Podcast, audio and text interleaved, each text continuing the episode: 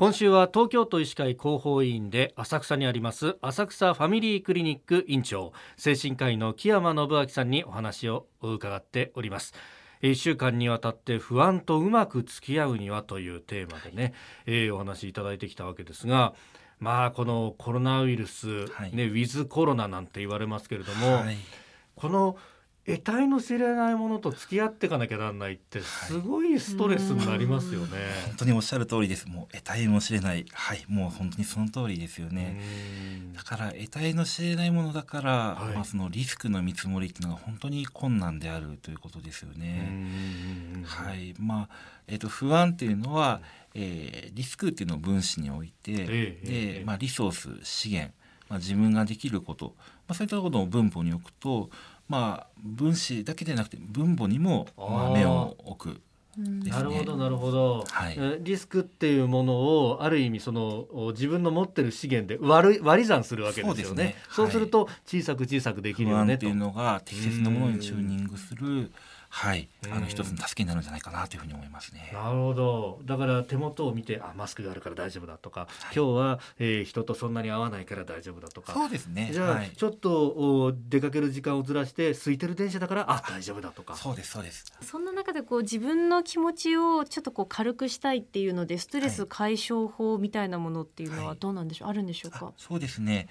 あの一般的にですねあのストレス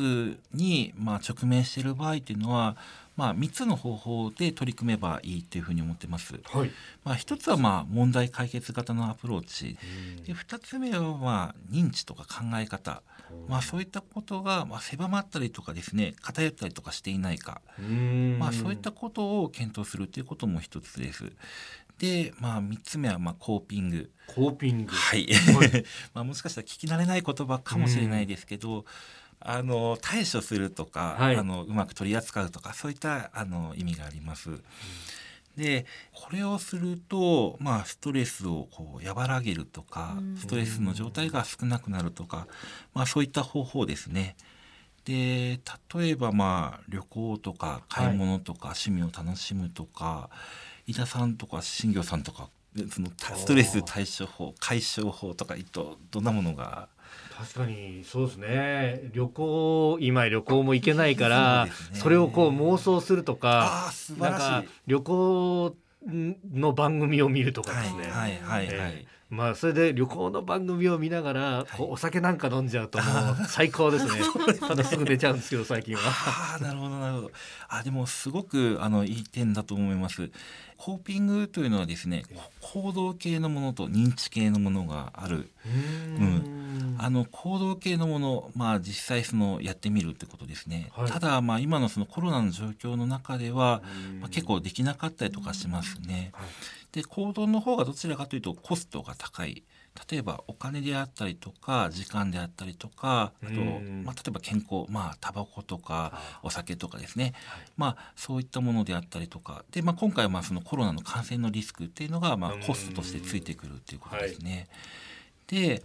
あのそれとは別にまあ認知系のまあコーピングですね。テレビを見てそこの気分になるとかで、まあ、その他に例えばまあ自分を褒めるとかねぎらうとか大丈夫と問題を受け入れてみる好きなものをイメージする。まあ、過去の思い出に浸るとかですね、はい、まあ、実際に行動しなくても頭の中で、まあ、そういった時間をとってみる、まあ、それをまあ認知のコーピングっていうふうに言いますね。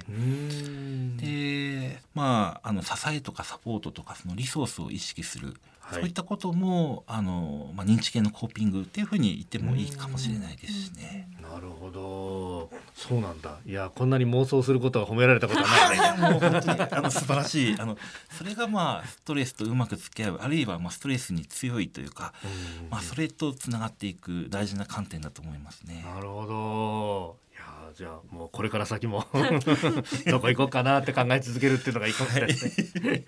えー、ということでこの1週間は不安とうまく付き合う方法浅草ファミリークリニック院長の木山信明さんに伺ってまいりました。先生1週間どうもありがとうございました。ありがとうございました